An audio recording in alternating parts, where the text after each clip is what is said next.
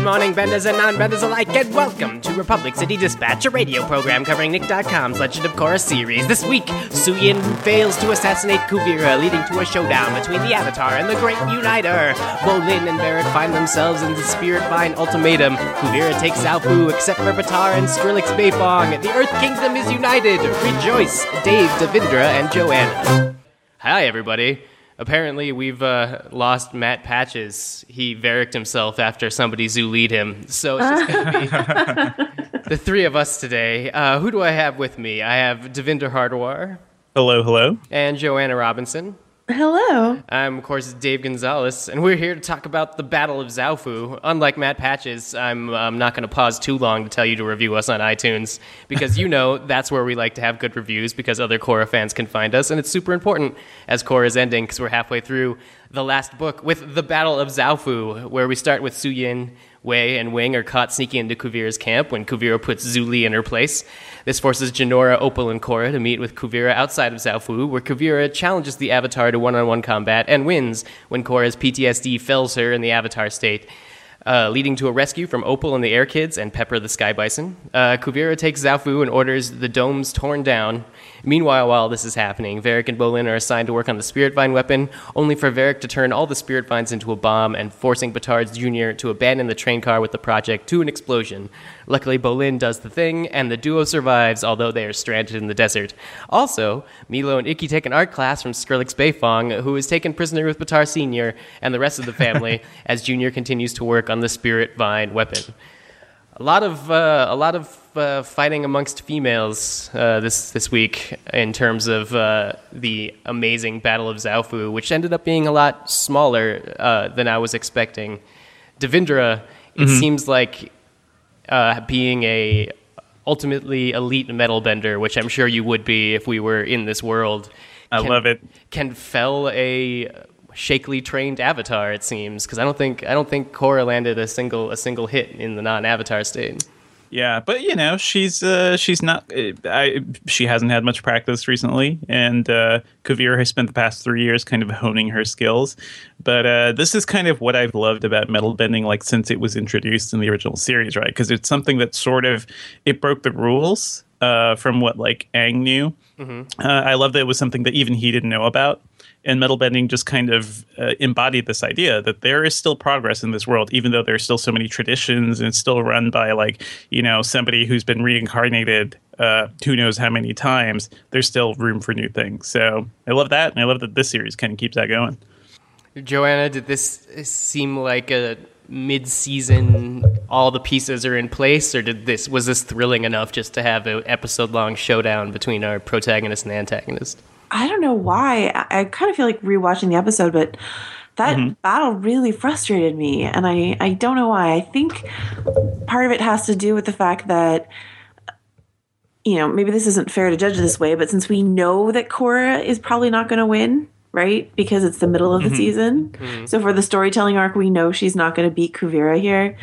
It was frustrating to me to watch her not land a single blow on Kuvira, for her to just get beat over and over and over again, for her to take so long to go into the Avatar state when she was getting pummeled. Um, and then once again to see her be felled by the, th- the same thing that we thought she had already conquered so it feels like a retread story wise to me.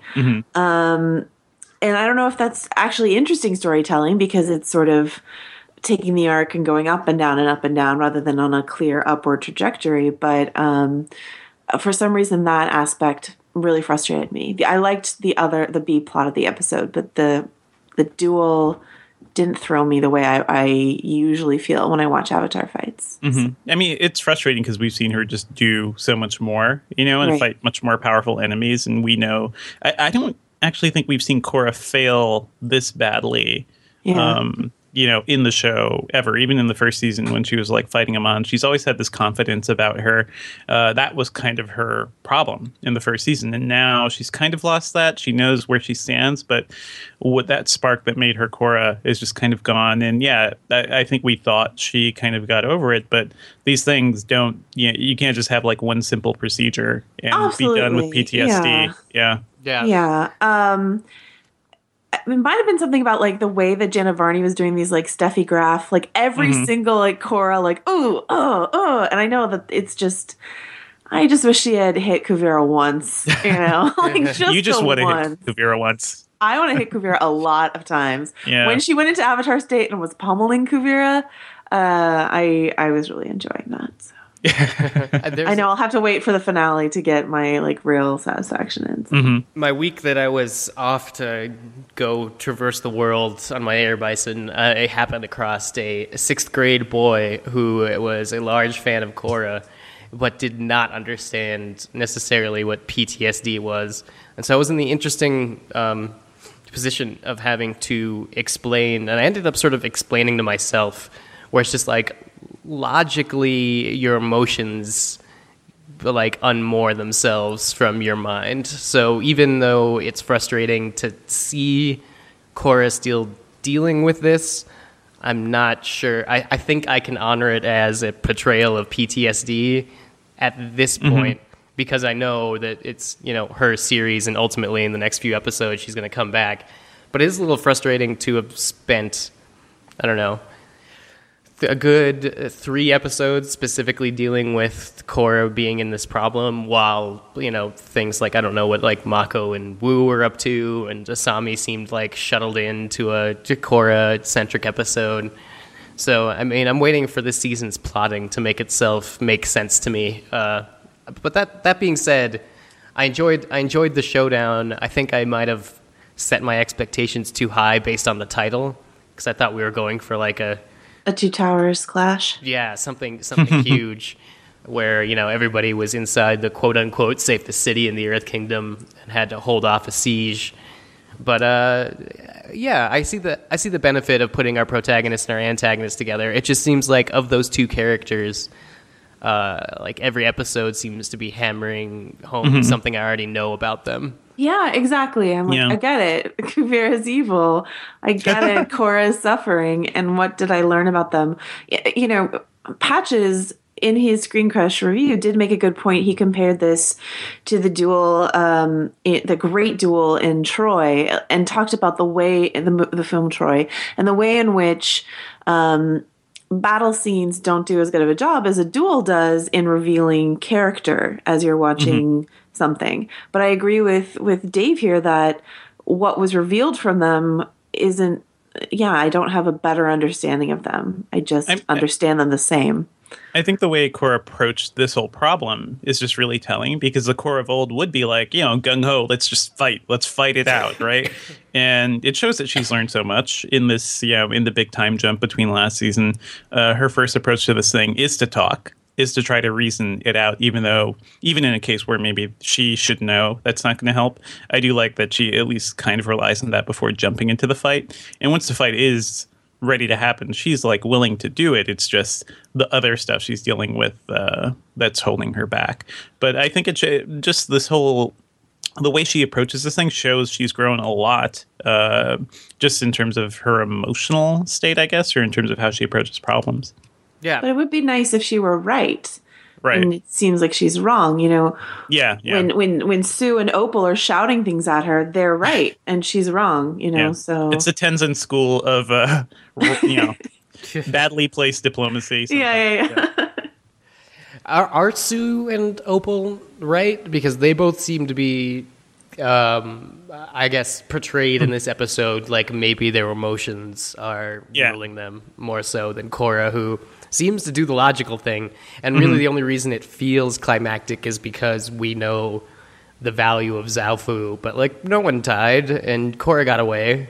It just, uh, you Yeah. know, was.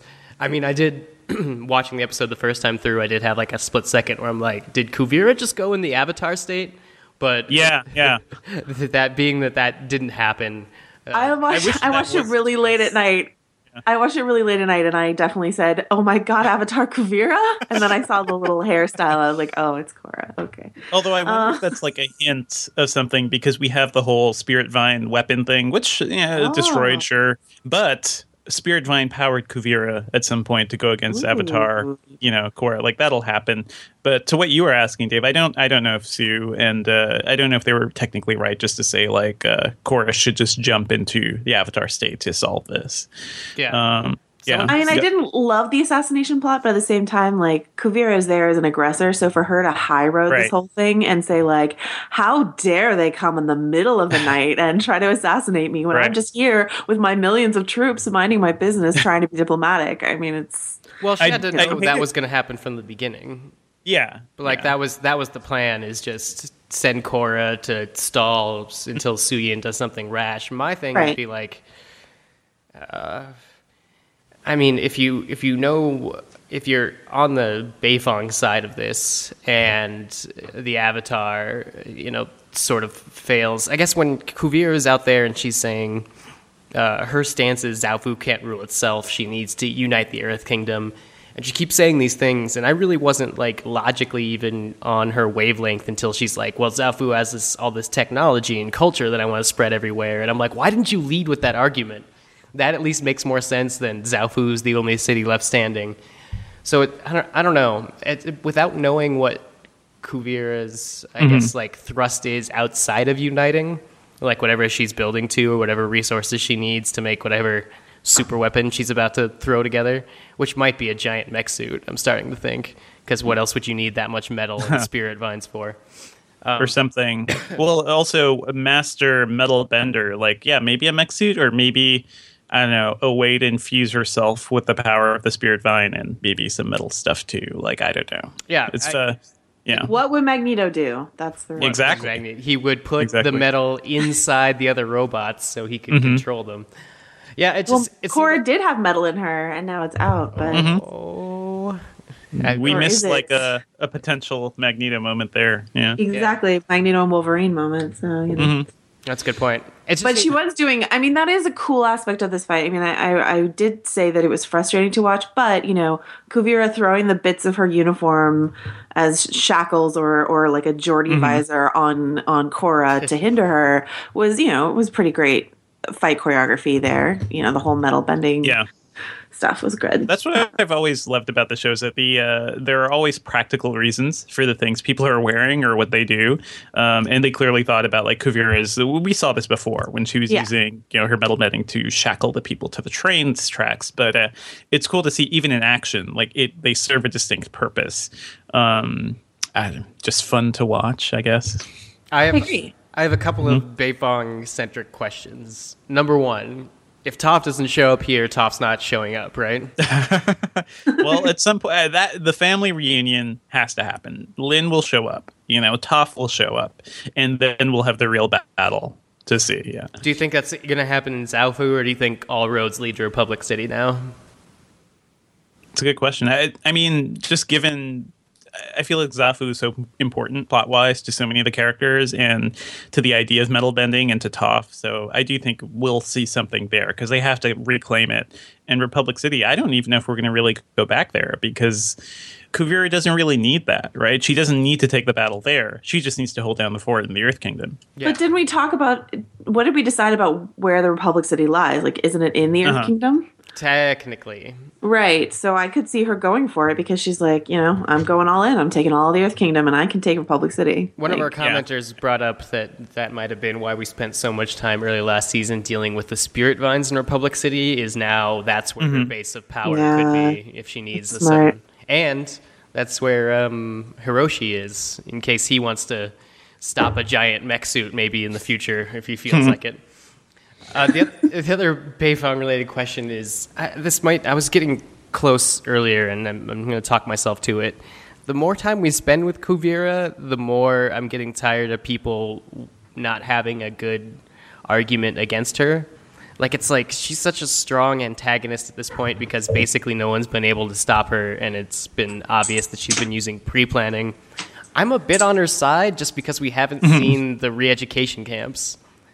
Like would they, Oh, you're gonna have to see Dachau before you believe that Hitler is a monster. Is that How what you're quickly telling we fall to tyranny, Dave. I'm This just is how it happens. I'm just saying, my, our heroes haven't been doing things that I've been agreeing with. You're so, Bolin here. I mean, like Bolin had to be threatened with the camps in order to understand, and you're like, I'm gonna have to see them. I have to I'm- see the showers before I agree. Yeah. I, I mean, I do. Kuvira brings up se- several times that she, like, she was there. You know, when Korra was on her, you know, self pity journey, uh, when everybody else, you know, was yeah not doing anything, and the Earth Kingdom was in trouble. Kuvira was there, and Yeah. she did the work, and that you know that point is sympathetic for her at least. And it, it seems so much now about like her versus this family that wronged her personally that I'm like mm-hmm. starting to forget that there's a whole nation that she's technically wronging because I'm like, yeah, you know what, Suyin, you seem to be making the wrong decisions every time too. At least the you know this person's coming back with some consistency and Right. like, yeah, she's crazy, but Suyin's a little crazy too, just in a different way. I don't think Suyin ever thought she was speaking on behalf of the entire Earth Kingdom, though, right? She has her she has her little place. She has Zaofu, um, and she has her power there. But I don't. The way she thought of power, the way she thought of the Earth Kingdom, was always like separate little things, you know, Yeah. that kind of had their own sense of power. Um, and I, I guess her big problem is not lifting a finger to try to do something about all the problems in the Earth Kingdom because she was just taking care of home. Right. Um, yeah, Or- and that She also Yeah. made, like I said, a big reverse from like, I'm not going to Mm-hmm. do anything. I'm not going to do anything. Kuvira's here. I'm going to go kill her in her sleep.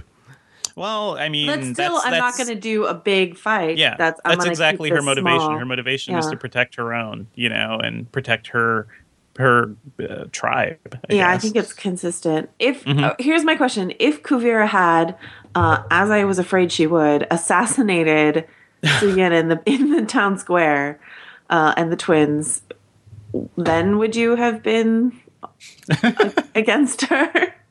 Yeah, I mean, it's the same thing I said in the first episode when we were still debating Kuvira, the antagonist. Is like, there's a, a list of unforgivable things you could do in fiction to establish that you're the unforgivable antagonist, and Kuvira hasn't done any of those things yet. Not Yeah. that we've seen. There's not a whole maybe bunch not of dead bodies. unforgivable. Yeah, she can be redeemed, unlike other folks. Right. Well, I mean, like unlike someone like Mm-hmm. Zahir who's still around and might be some useful information at this point. but Okay, so until you see the camps, like if there really is arts and crafts happening at the camps, um, you're okay with her. I mean, like at, at the very least, the camps are about breaking people. They're about breaking their spirit, about uh, making them Right. obey. I, I, you know, I don't need to see the violence of how that happens to be firmly anti-Kuvira. as a as a logic in the world, I believe you. But as somebody who consumes storytelling, she's still in a redemptive place, and I'm not necessarily sure that she's in the weaker logical position at this point, considering nobody. No, but it's the- no, but it's it's ends versus means. It's like, yeah, her plan might be more sound. She might be right, but the way she's going about it is just empirically wrong. I think. yeah, With the camp aspects and the like threatening feeble villagers aspects, you know? Like that's wrong. Right? It's tyranny. I mean, yes, but in terms of the threatening, feeble villagers aspects, that's like literally what every other leader we've seen in the series has been doing. Is that what Suyin's been doing? What threatening feeble villagers? Well, she, I mean, Yeah. she okay, maybe not, but the whole point is that she doesn't want to be a leader. But if you're talking about the like uh, ghettoizing Republic City or Unalaq or the White Lotus, the Red Lotus, they're all talking about some sort of chaos or subjugation of people. But those are all the villains that we aren't supposed to find Yeah. redemptive, right? Well, I mean, Well, they all are. I think they they've all had their own redeeming qualities. That- right? There was a that's it. certain yeah, there was a certain Yeah. point to, and this is what Toph mentioned is that they all Right. kind of had a point, you know. And I think Kuvira, compared to all of them, is the least evil because she thinks what she's doing is just, and there are so many reasons. And uh, the thing about Suyin is like I don't think she. She wasn't denying leadership. She just refused to think of the Earth Kingdom as this thing that could be united, you know, that should be ruled altogether. And that's, uh, you know that goes back to so many things like back to when china was like a whole bunch of different feudal states uh, and the idea of uniting it uh, to give peace or something like that. That took a lot of blood. It took a lot of you know, energy to make that sort of thing happen. And that was what Suyin was never interested in. I don't think that's necessarily a bad thing because i think a lot of people who believe in i don't know self in liberty or self determination or whatever, that's how they'd want to be ruled. Is you rule yourself because you live here and not some Right. greater government that may not actually be there. That's that's America, guys. Right. I guess I'm just devil's advocating and saying that we have no evidence in this world that democracy is the system of government that works best for them. I mean, this. I mean, yeah, we're not. It's not like President Raiko is a gem. That's that's a fair thing to say. So Yeah, all we uh, really need to do is figure out what the Fire Nation got right because apparently they seem to be doing fine this this entire way. Yeah. Well, I mean, they ruled by force and by dominating you know, in the dragons. series and Uh, dragons. you know. But that was this is we're seeing like how the beginnings of the Fire Nation of the original series began, right? Because you start by building the empire, and then once you have it, your only choice is to expand the empire and crush those who don't agree with you. Yes, but Yeah. unlike Oz, uh, unlike Kuvira, Ozai burnt his son immediately, so we knew he was unforgivable. We'll see. we'll see what uh, Kuvira does, right? She definitely has all the markings of somebody who would do something crazy like that, right? This is proto Ozai, basically. Can we talk about my uh, new not a psycho- favorite? Can we talk about my new favorite couple yet? Bolin and Varrick. Yeah, yes, So- yes, we can. I mean, I still have one odd more. couple. Yeah. oh, sorry, sorry. I have sorry, one more no. Beifong question. Yes, yes. Uh-huh. Huan and Batar Senior, characters that were side characters last season. Uh, Batar Senior to the point where I don't even think he had a line. I think he was just Yeah. carrying stuff. Now it looks like they might be the ones that are the only Beifong's capable of doing something. Uh, are they gonna they gonna step up while Korra's out? I Um, think I don't. they'll have to. Yeah. I don't think so in a major way, though. Mm-hmm. Like, I, you don't think they're going in their own little metal coffins along with the rest of the Beifongs? I did like their stand-up, you know, their Yeah. Avengers moment. That was that was a really good moment. Yeah. Um, and um, uh, that, like that that's where my the favorite line happened. Actually, the hipster child, yeah, I can do that. Was yeah, you're something about his freedom. Uh, his individuality. Oh no, I didn't. I Yeah. didn't love that, but I loved when Batar Senior was like, gave him the old Sean Connery like Junior, you know, and I wanted Batar Junior to be like, "That's not my name." Yeah. Uh, I like that it. was good. I think Yeah. I love Batar Junior so much. I think those two are now charged with taking down Batar Junior. I think. Oh yeah. Yeah. It, that like- could, I could give them that that minor victory for sure. Yeah, like Give 'em Bolin and good Varrick spanking. did what they needed to do. Now it seems like Batar Senior slash somebody who's obsessed with being the individual versus fascism are like okay thematic things to go against each Yeah. other. League of not so ignor- extraordinary side Uh. characters. Yeah, exactly. You know, that's what they are.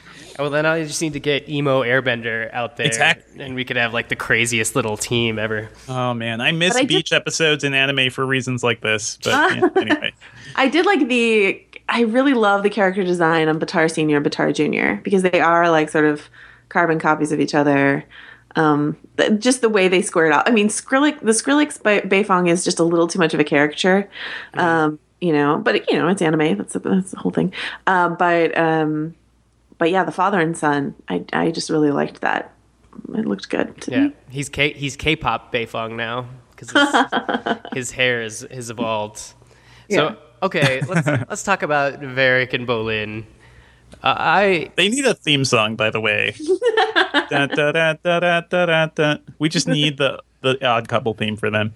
we Well, do. what's funny, you know, given who we know is voicing Varrick, I always thought him as, as this like, you know, so wacky comic relief slash, you know, harmless villain sort of thing.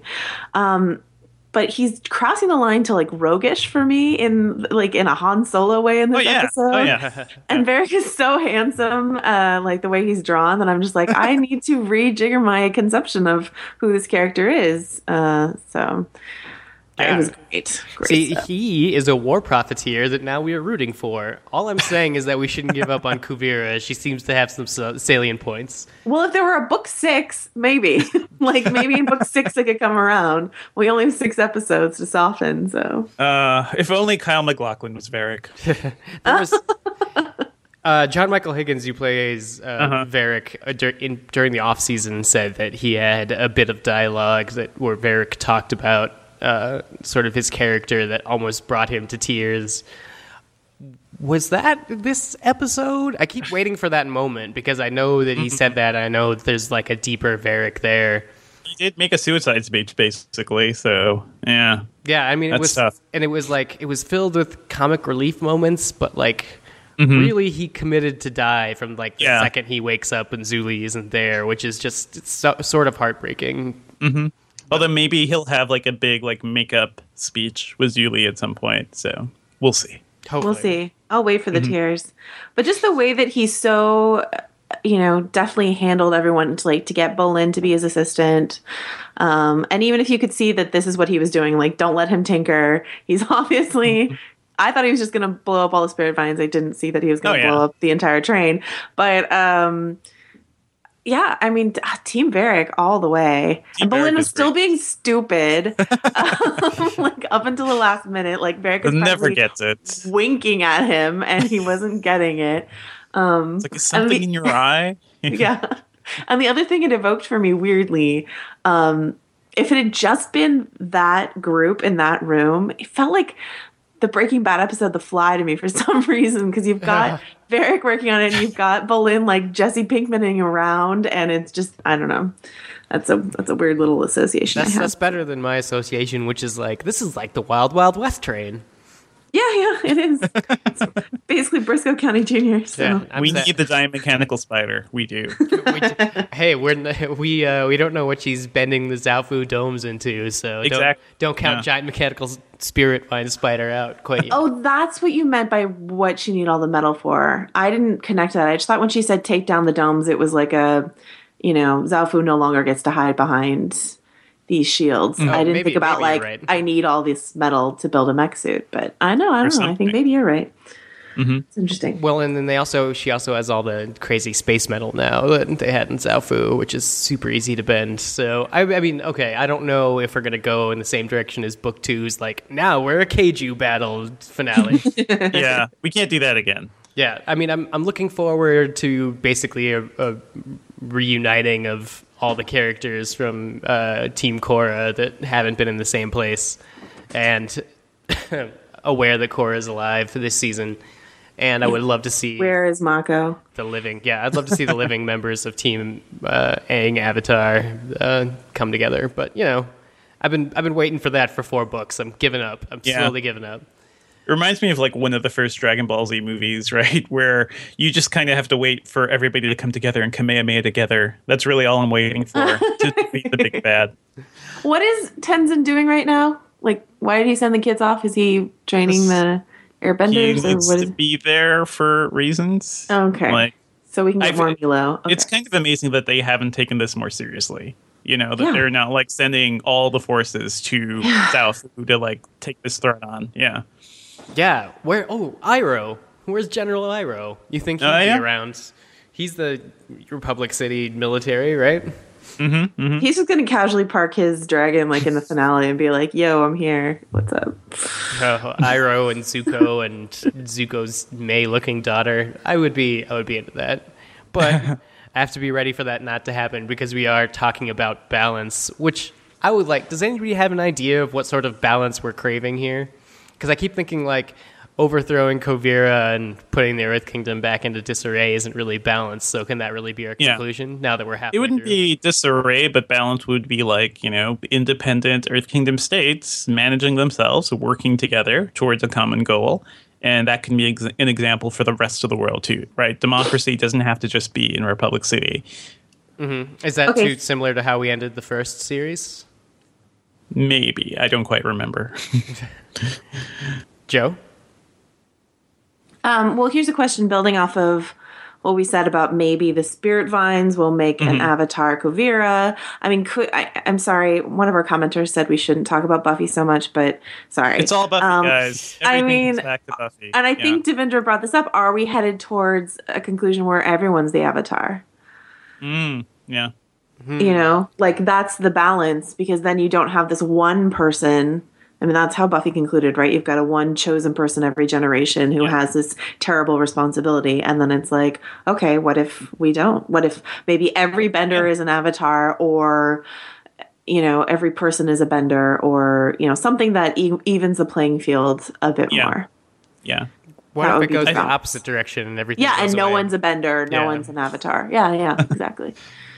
Something like that that. would be. I I feel like if they went with the no bending ending, that would be like something from X three, right? Where the very last frame is, oh, somebody's bending again. Duh, end series.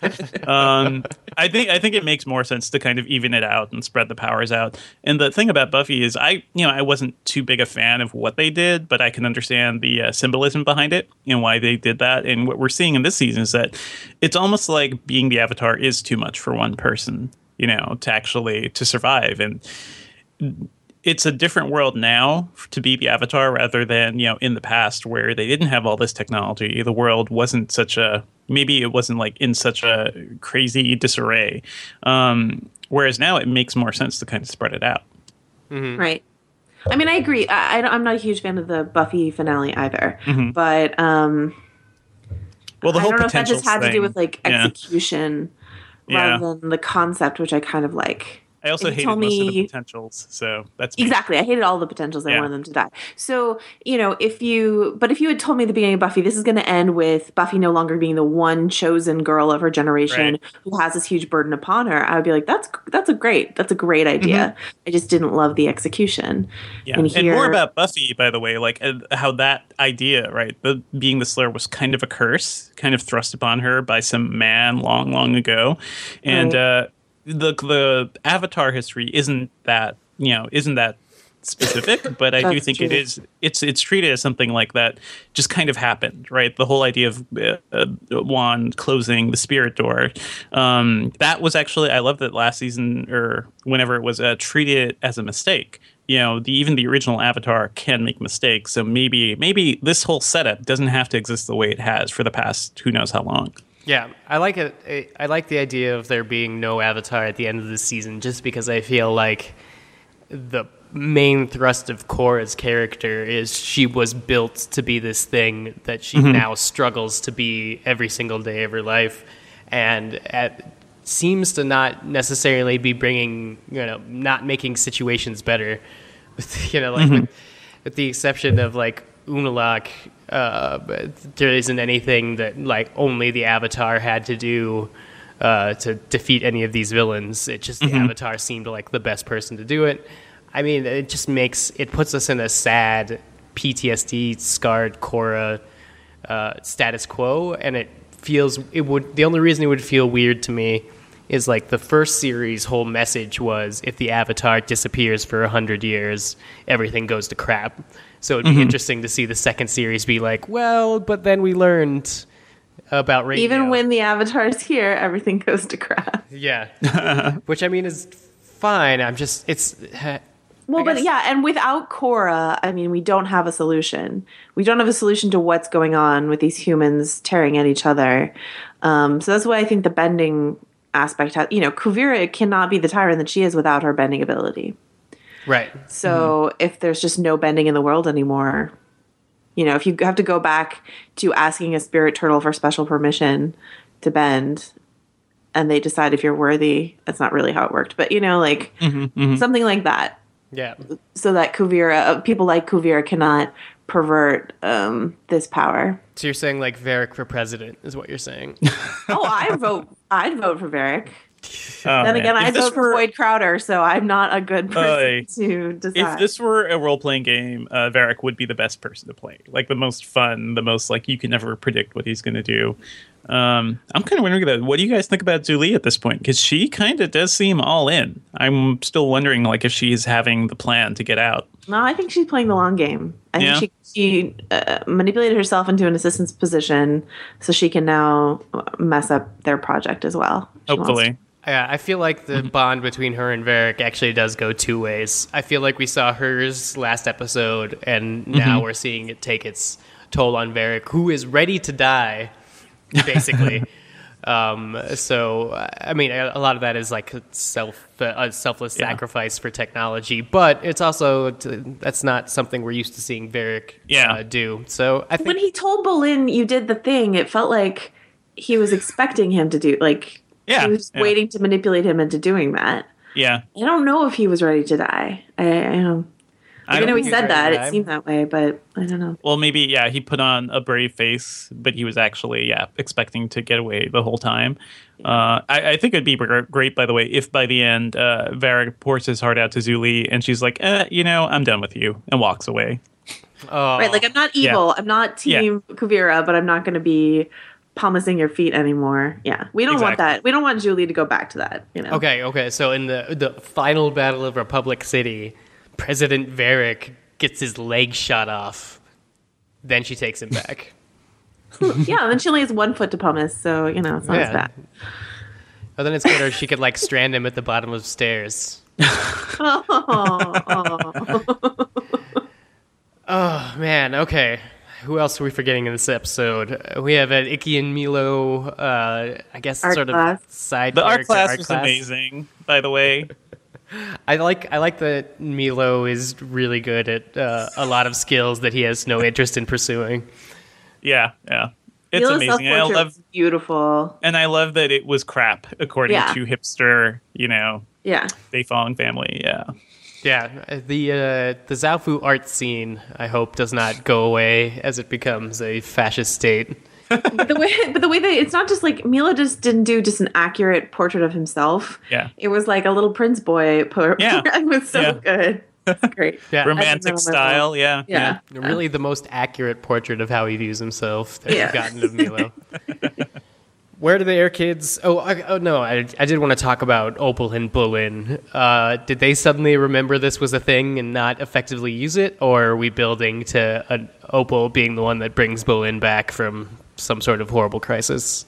I kind of liked that Kuvira was like, you know, I mean, like, you know, she's being evil and mm-hmm. evil monologuing, but like, you know, she does have a point where she's like, you guys haven't been around each other. So, you know, I don't agree with her that Bolin's changed, but she was able to successfully plant a seed of doubt at Opal's head, I think. Yeah. Because of that. I. I yeah, if this wasn't a kids show, she would be like, "Yeah, you weren't around, and I was." yeah. Oh. Oh, oh, that's a good point. I never thought about it that way, but you're totally right. Yeah, but she didn't. She didn't imply that. It's just I feel like any other show would totally, you know, hone in gone on that there, insecurity. Yeah. That's a good point. Now that Mako isn't in a triangle with our two favorite lady characters, we've kind of abandoned romance, which is just Romance fine. is dead. Bolin hasn't fallen in love with a woman that's obviously bad for him yet this season, so that's a win. Yeah, unless you unless you count the like pure love story between Batar Jr. and Kuvir, which is not at all a political advantageous move, then Not at uh, all. Yeah. no.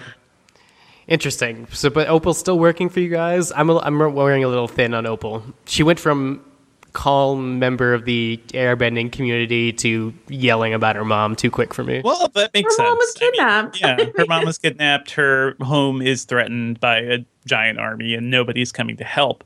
I would be annoyed if I was her for sure. I guess now that I hear there's an Airbender oath and that they look like X Men, it just it's weird to see them talk about caring about their family at this point. I don't think Opal was ever a very fleshed out character for me. Yeah, yeah. So I don't feel a loss of her dimension uh, dimensionality, but um and I was moved when they flew off and she's crying and her mom's like, just leave. And she's like, I'll come back for you. And then I, well, that's because I thought she Mm-hmm. was going to die before the episode was over.